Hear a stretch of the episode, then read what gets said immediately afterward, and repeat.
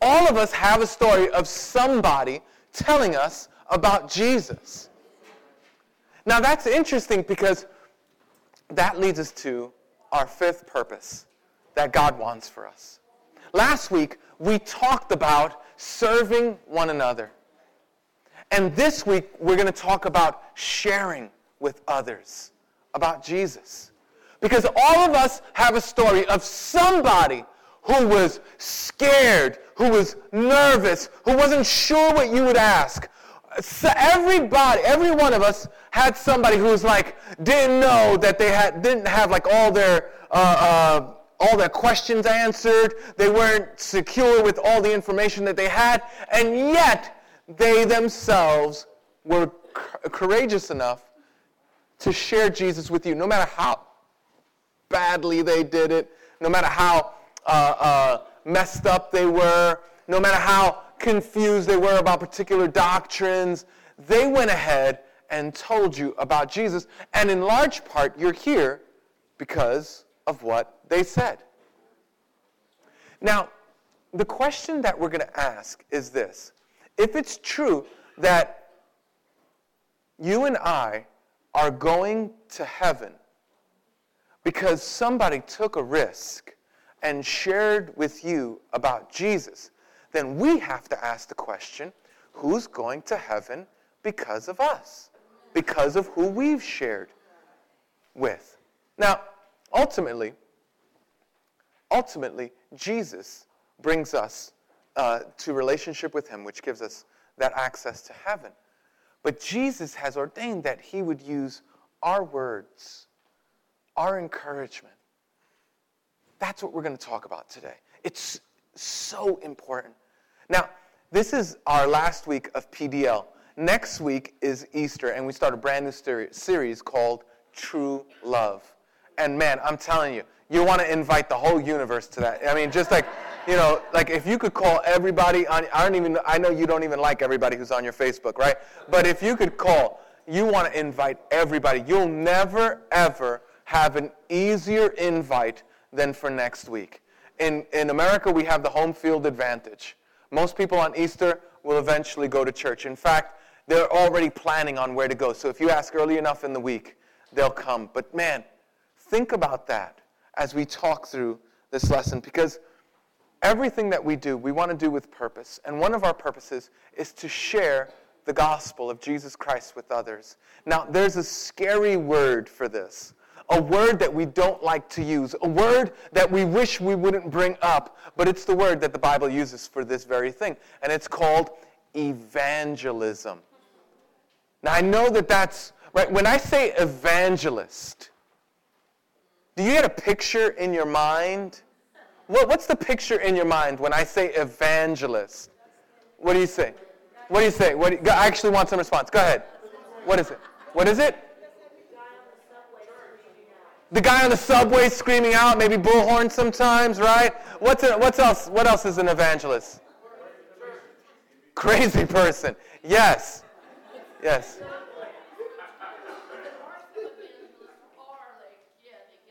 Right.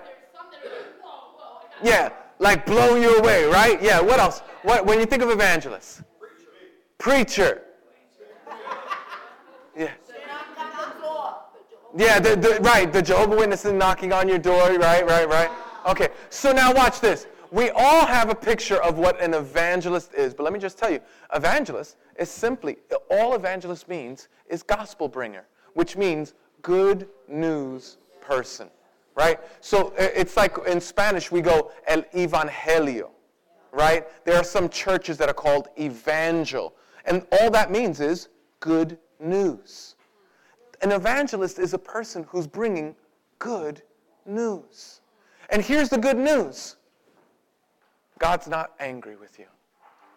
He's made a way that you could have relationship with him. He, he's so committed to you that he sacrificed the thing that was most precious to him. And he did that all for you. Forgiveness, love, mercy, companionship, the end to loneliness. It's all found in God. mercy and purpose, vision and strength. It's all found in Christ. This is good news. And that's what we're tasked to do, to be good newsers, to share, to be like that kid that you saw, that you would see in old movies. Extra, extra, read all about it, right? Except our news is good news. Our news is the best news for the whole world. This was also Jesus' purpose. We see that in John chapter seventeen, verse eighteen. It says, he says this, "In the same way that you gave me a mission in the world, I give them a mission in the world." See, Jesus came so that you, who were far from God, could have relationship with God. Isn't that good news? Yeah. Think about this. Many of us have come from a background of giving our lives to an addiction, to a lover, to something other than Jesus to make us happy. And, and God is saying, no, no, no, no, no. I'm, I'm my own happy ending. I'm my own happy ever after. I am my own party and joy. He not only wants that for you, but he wants that you to share that with others. Now, what I want you to do is I want you to start thinking about people who don't know Jesus, who are in your life. People who desperately need to know the gospel of Jesus Christ. People who haven't had that first person tell them about Jesus. I want you to be thinking about that as we look today in the gospel at a story of some friends that got together to see their friend meet Jesus. We find it in Luke chapter five, and it is extreme. Now, one of the one of the traditions that we have, and we don't have a whole lot, but I love the traditions that we have, is that, and you'll see it, we'll stand at the reading of God's word. The reason that we stand is because we really believe that God is wonderful. He's holy. He's spectacular. And so I'm going to read this to you. You could just read along either out loud or in your mind. I'll read this to you. We're going to read uh, from the Message. Uh, it's a translation or paraphrase of the Bible. Luke chapter five, verses seventeen through twenty-six. It's also in your notes if you want to look down on that. One day, as he was teaching, Pharisees and religion teachers were sitting around. They had come from nearly every village in Galilee and Judea, even as far away as Jerusalem, to be there. The healing power of God was on him. Some men arrived carrying a paraplegic on a stretcher. They were looking for a way to get into the house and set him before Jesus. When they couldn't find a way in because of the crowd, they went up on a roof, removed some tiles, and let him down in the middle of everyone, right in front of Jesus. Impressed by their bold belief, he said, "Friend, I forgive your sins." That set the religion scholars and Pharisees buzzing. "Who does he think he is? That's blasphemous talk. God and only God can forgive sins." Jesus knew exactly what they were thinking and said, "Why are all this, which is simpler, to say, 'I forgive your sins,' or to say, 'Get up and start walking'? Well, just so it's clear that I'm the Son of Man and authorized to do either or both, he now spoke directly to the paraplegic. 'Get up, take your bedroll, and go home.'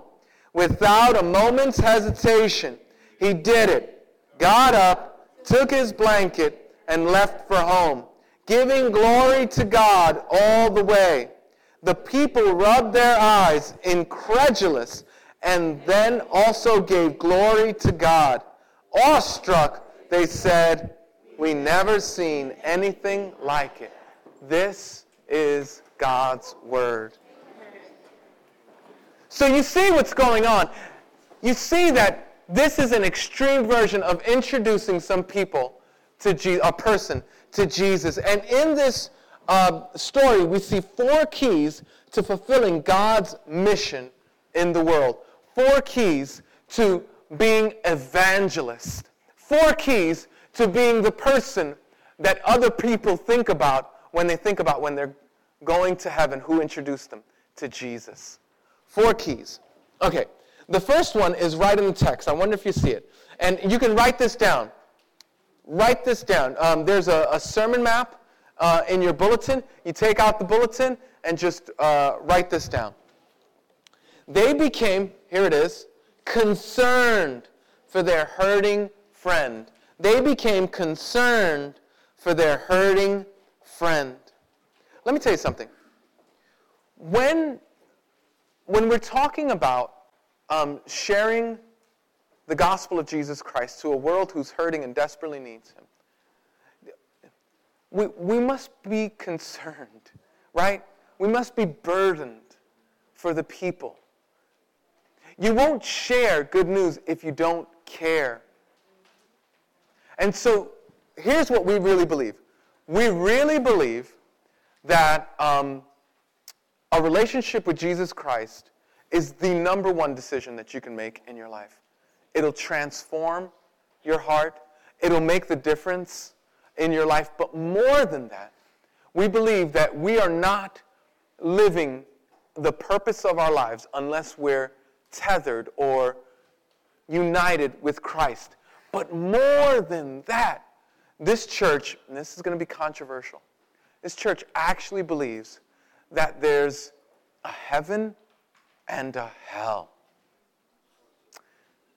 And if that trips you up, if that trips you up, let me just explain a little bit. We believe that in eternity, we, you and I will, will spend forever somewhere. In other words, that there's a part of us that goes on forever. You go, I don't believe that. I just believe that um, we're here on this earth and there's nothing and there is no God. Well, let me just tell you, this whole conversation about purpose, if that's you, I'm so glad you're here, by the way. If that's you, I don't believe in God, I don't believe in this, I went, I heard a professor say this, they mocked the Bible, it's okay, listen, I get it, no problem. I used to be just like that, it's cool. Here's what I'm saying. If there is no God, then your argument for having any purpose at all on earth is a difficult one. In other words, if there is no God, what does it matter? What does it matter what you do? If there is no eternity, how does anything at all matter? If there, this idea that people matter is a distinctly Christian idea. And the reason it's a distinctly Christian idea is because in Genesis, it says that God created us in his image. That means with dignity, with value, with worth. If there is no God and there is no purpose, then you're just another animal. I stepped on an ant before I came here, and if I put a bullet in your head, I'm just as morally culpable. If I, I have a fly trap and I killed a bunch of flies, yay! And if I kill a baby, it's no different because they're just animals. If I shoot a deer and eat that, it's no different than me shooting my kid and eating that. Because there's no, because you go, no, no, no, no, no, that's not right. It's not right to murder people. Okay, and then my, my response is, says who? Says you? You mean we went from God being the authority to you being the authority? No, no, no, no, no. No, not me being the authority, but society at large. Well, there's some societies that believe women should be circumcised. Like those gross, disgusting um, operations where women are circumcised. There's whole societies that would vote one hundred percent. Yep, that should be. So whose society wins? Your society or their society? You see, if there is no God, then man, Eat and drink and be merry, for tomorrow we die. There's no hope. You go, no, no, no, no. I create my own hope. I create my own purpose. That's laughable. Because the moment you die, who cares? If you spent your life um, abusing people or you spent your life serving people, who cares? Because your purpose dies with you. Why am I saying all this? Because of the point that I was making earlier. We really believe that there is a God. And we really believe that we spent forever somewhere. And if you believe that there is a God and that we spend forever somewhere, God is such a gentleman, he won't force you to be in his presence forever. All heaven and hell is, is a little bit more of what you wanted here on earth. That's all. That's all hell is. Now, we say that. And what do I mean by that? Let me just explain that for a second. That means if you wanted to be with God forever, then heaven is a little bit more than that. It continues to grow. If you wanted nothing to be with God, if you wanted not to be with God at all, then God goes, go ahead. And hell is a little bit more of that. So, if that's true, if we are eternal, or we were created for eternity, if God is who he says he is, if in fact there is a place where you get to spend time with God, you know what? If people, if people who did wanted nothing to do with God spent went to heaven, you know what that would be for them? It would be like hell for them, because they want nothing to do with God. And so God gives people the desires of their hearts. You know, you go, but that's unfair. You know who get, who's the only one who could say it's unfair? The Christian. Because the Christian gets snatched from his desire to run away from God. God gives the Christian a new heart and gives him a desire to be with him. Amen. That's the only person who could say it's unfair. Because I, and it's unfair in a really good way. In a really good way. Well, there's this thing. So, if that's true, then we need to care about our friends who don't know Jesus. If that's true, we need to care about our loved ones who don't know Jesus. If that's true, we need to care about those who are good people but don't know Jesus. We need to care. We have to have compassion. They were concerned for their hurting friend. You see that in the text here. Some men arrived carrying a paraplegic on a stretcher. They were looking for a way to get into the house and set him before Jesus. They were looking for a way. In Romans fifteen two, it says this: we should all be concerned about our neighbor and the good things that will build his faith. We should all, that, that should all be on our minds. Now, if we don't care, or if this is not burning in us, let me suggest that you pray. Let me recommend that you ask God. Here's the first thing. First thing is I, I would ask you to pray that you would ask God to soften your heart for those who don't know Jesus. First, just go, God, give me a heart to let people know about Jesus. Make me concerned, not only for their time here on earth, but for their eternity. Secondly, I would ask you to pray for opportunities to share with them. Just pray for opportunities to share with them. I, I'm, I'm asking God all the time, God, give me an opportunity to share the gospel. I'll do this with waitresses. I'll do this anywhere. And you don't have to do it like I do it. You could do it whichever way you want to do it. Like, I don't care how you do it. I just care that you do. Because you're missing out. Here's what I've discovered. I've discovered that there's more joy. I, as if this was possible, there's more joy in me seeing other people come to Christ. That it, it rivals even my own coming to Christ. It just is so precious to me that this person now has Jesus to be with them forever. Thirdly, pray that God would soften their heart.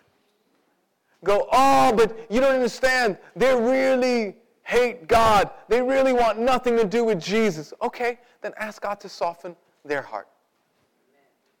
Oh, but you know what? That's, okay, let me, and let me just, And there's like an elephant in the room. It's okay. That is so narrow. I know, right? Here's the fallacy about the narrow argument. You know what I mean by when I say narrow? Oh, you Christians, this is why I don't like coming to church. You know what? This is the first time I've been to church in like ten years, and this is one of the reasons why. You guys are always trying to convert people into your way. I get it. I get it, right? Like, you know, man, why why even bring this up? Why not just be a good little Christian and let everybody be? Let everybody... Listen, here's here's my my my problem with that. Everybody. Everybody's trying to convince everybody else about what their spiritual take on life is. So I have a spiritual take on life. And my spiritual take on life is that everybody should know about Jesus and that we should all share Jesus. You have a spiritual take on life. And your spiritual take on life is that nobody should talk about Jesus. Why is your spiritual take more um, valid than my spiritual take? Your spiritual take is your spiritual take. But why should I submit to that? Why should I be obedient to that? There's an argument that goes around. It goes, you know what? Here's the problem. The problem is religion is like an elephant.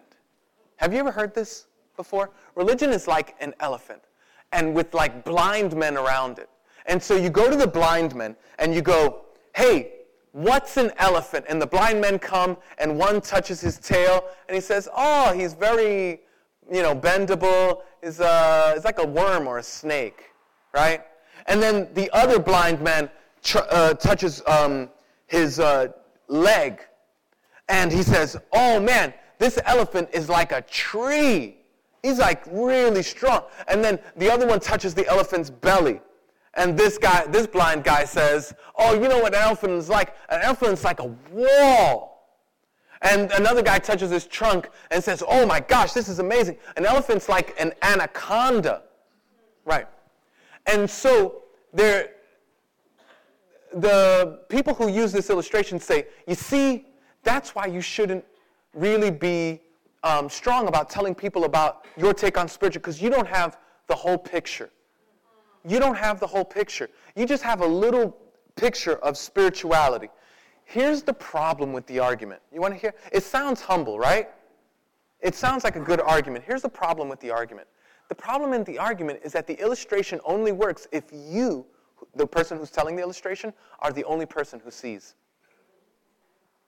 In other words, if you're the only one who sees the whole elephant, then it makes sense because you see the whole elephant. So you see that one blind man has a trunk, one blind blind man has a leg, one blind man has the tail, one blind man has a... This illustration only works if you see. See, now here's the thing. That's not humble. That's arrogant to say that you're the only one out of all of history who sees spiritual reality as it truly is. That's crazy. We're not going to say that. So you have a spiritual take on life. I have a spiritual take on life. And I, there's no reason in the world why I should obey that spiritual take on life. I'll just as soon obey what God has said in His Word. What does God say? He says, here's the deal. I'm for everyone. Black people, white people, heavy people, thin people, smart people, not so smart people, rich people, poor people. No matter where, I'm for everyone. And I want to use you to be the vehicle to tell everyone. Because all we are, listen to me, all we are is nobodies trying to tell everybody about somebody who could change anybody. That's all we are. And so, so here's the point. The point is, is that we get this opportunity to share Christ with others. And the way we start that is by building a compassion for them. And how do we build this compassion? Just start praying. Just start praying. They became concerned for their hurting friend. Secondly, they believed Jesus would save their friend. This is they, they had a, they had faith. They had faith. In the text, that, do you see it? It? Jesus says, impressed by their bold belief. Listen to me. He wasn't impressed by the belief of the paraplegic. that was sick, he was impressed by the faith of this small group that brought their friend to Jesus. Isn't that powerful? Be impressive in your faith. Believe that Jesus can do miracles in your wife's life, in your husband's life, in your friend, in your cousin, in your daughter, in your son. Man, I'm begging Jesus, begging Jesus for people in my life to know the joy, the freedom, the liberation of knowing Christ. I'm begging Jesus for that. They believed Jesus would save their friend. In Hebrews seven twenty-five, it says this: Jesus is able, now and always, to save those who come to God through him. Now, let me ask you this. Who is too far gone in your life that Jesus can't save? Who's too far gone? But we act that way sometimes, don't we? We act like, well, I'm not going to share with them. Why? Well, because they've shut me down fifteen times. Hey, listen, sometimes sixteen is the charm. Yeah, well, you know what? They don't want to hear about Jesus.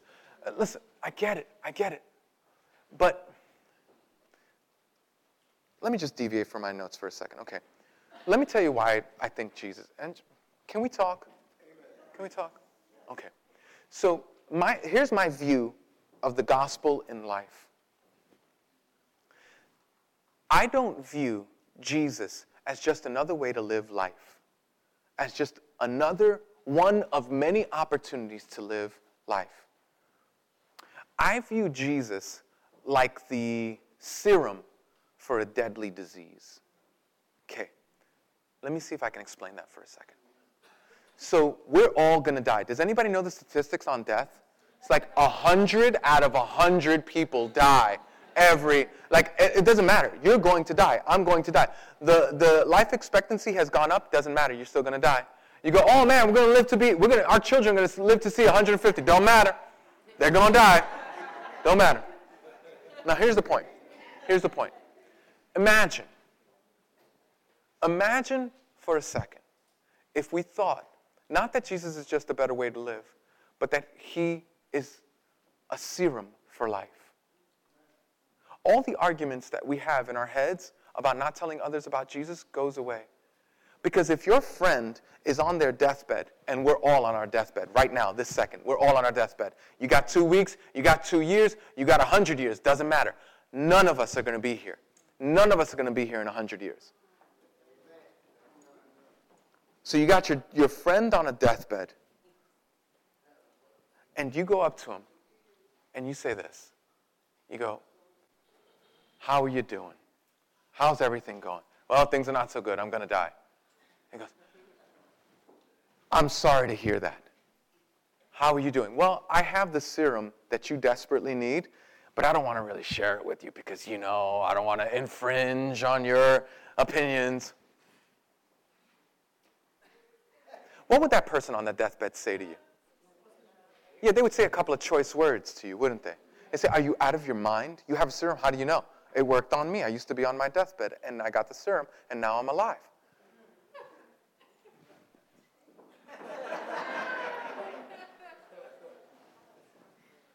What would they do?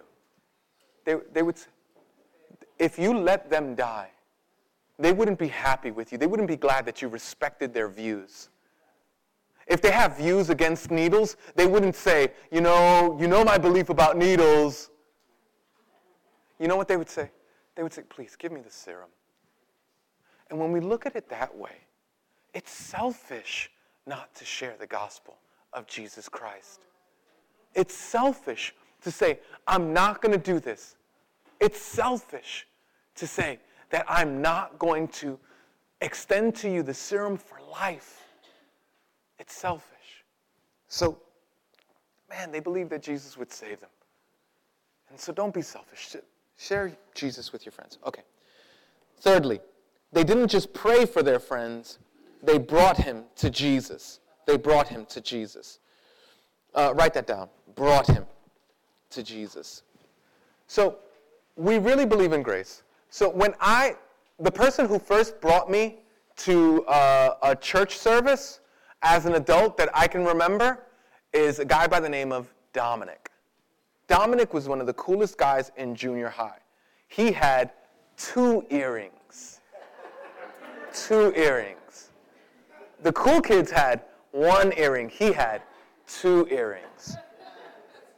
Dominic, his life was transformed by Jesus. You know what he did? He saw me walking down the street. We got out of a train or something, saw me walking down the street. I was like, oh, wow, Dominic, how you doing? Man, it's been so long. Yeah, yeah, yeah, man. In, in the span of four blocks, he shared with me that he's now going to church. Jesus changed his life, and if I'd like to come with him. Now, I did what every one of us do when some crazy Christian asks us to go to church. You go, sure, love that. And he said, great, I'll see you on Sunday. I was like, see you then. That was easy. Go upstairs. So, right, he walks next to me. What do I do? I go, all right, later. Oh, is this your house? Yep, see you, bye-bye. Go upstairs. Sunday morning, I'm relaxing. I'm in the bathtub. Edwin. Because we're Puerto Rican. We live in Brooklyn. We don't believe in bells. Edwin. I was like, you're kidding me. This cat can't? So, so what I do, I, I open up the thing, I look out the window, and I go, hey, Dominic. Hey, Ed, you coming, right? I said I would, didn't I?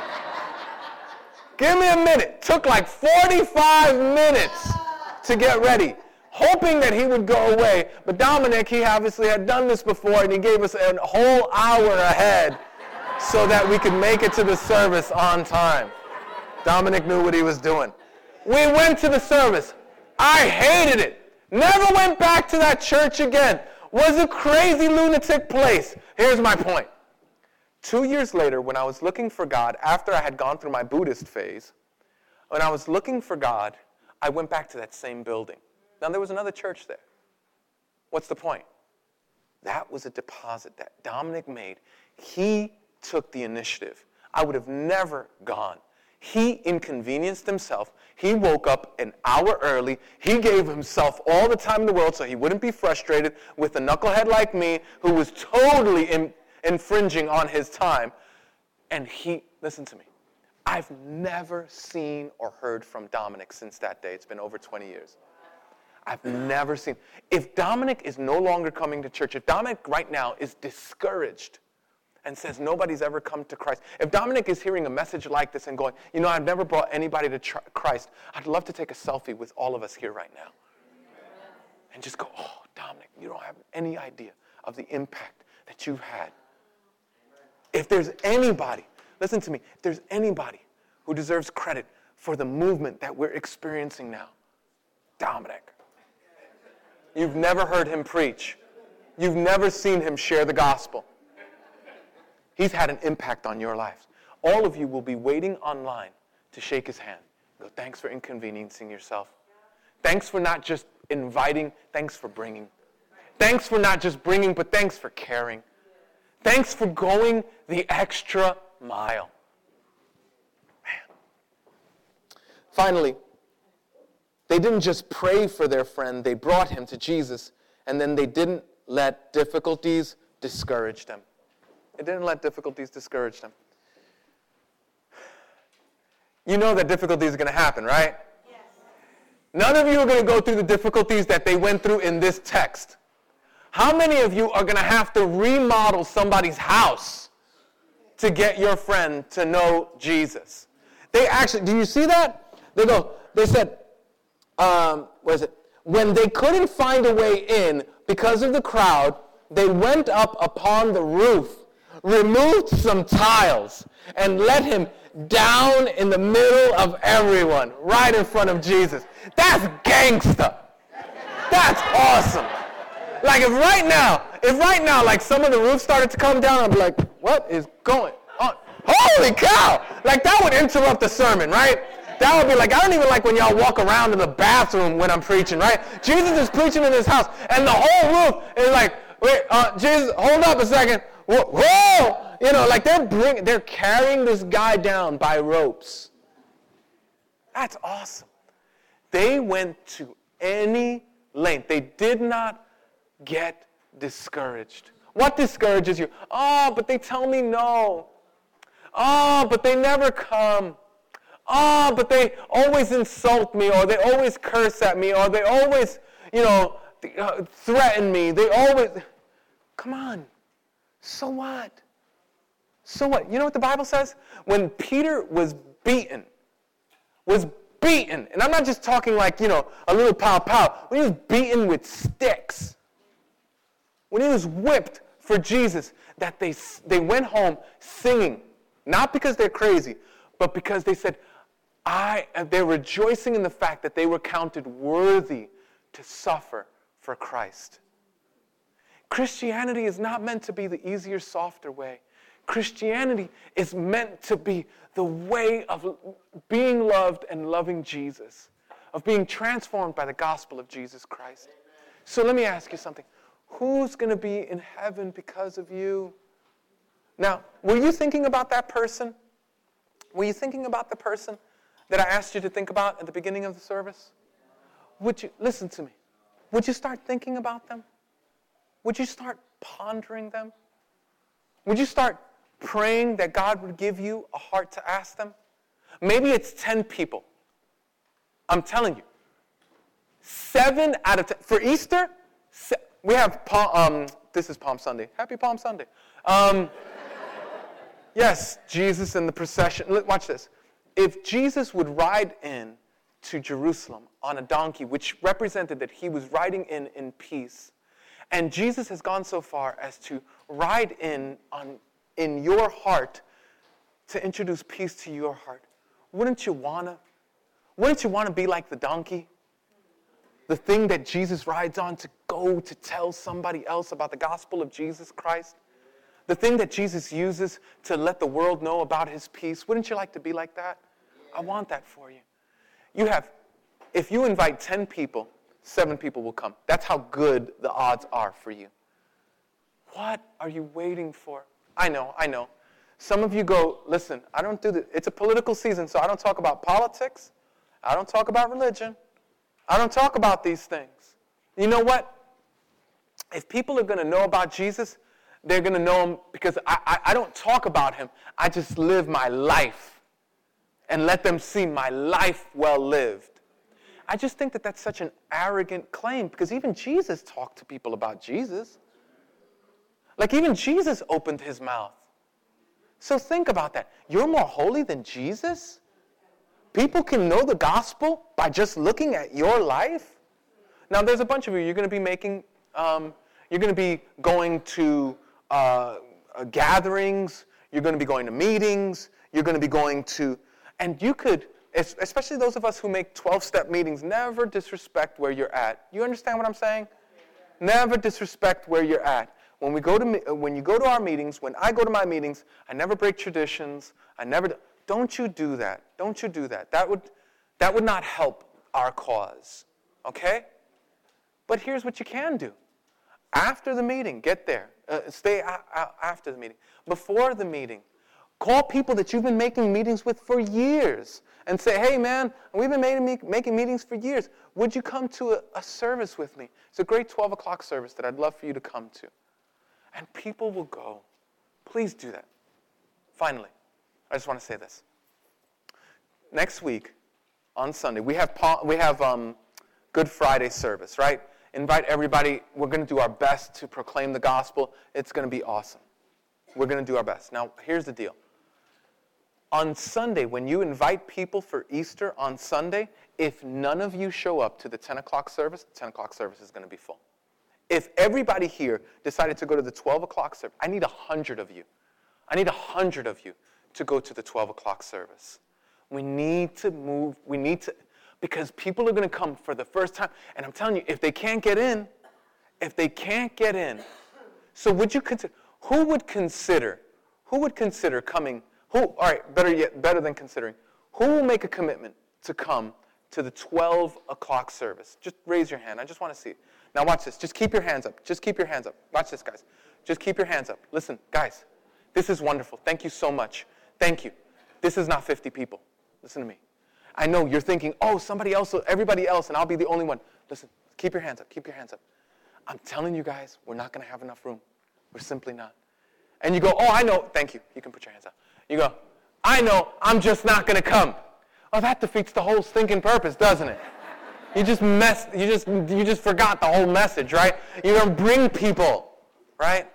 Okay, listen to me. I don't have any sexy way of ending this sermon. I don't have no cool illustration. Here's what I'm saying. Would you please, please, please, please, please come to the twelve o'clock service. Invite friends. People that would thank you for all of eternity. Would you do that? If you do that, you'll be living missionally. Now, for those of you who got into small groups during this season of Purpose-Driven Life, I just want to say this. You have an opportunity to start talking with your small group and going, this doesn't have to end. We can continue forward with this. There's wonderful ways that your group can get involved. Wonderful ways that your group could, yeah, could love each other well and live and grow in Christ together. Would you please consider talking in your group about what it would look like to go on? I know uh, uh, Pastor Gus and the small group Uh, leaders have ideas about curriculums that would help you grow and would help you um, mature and grow in the gospel of Jesus Christ. It'll be good for you. So I pray that you do that as well.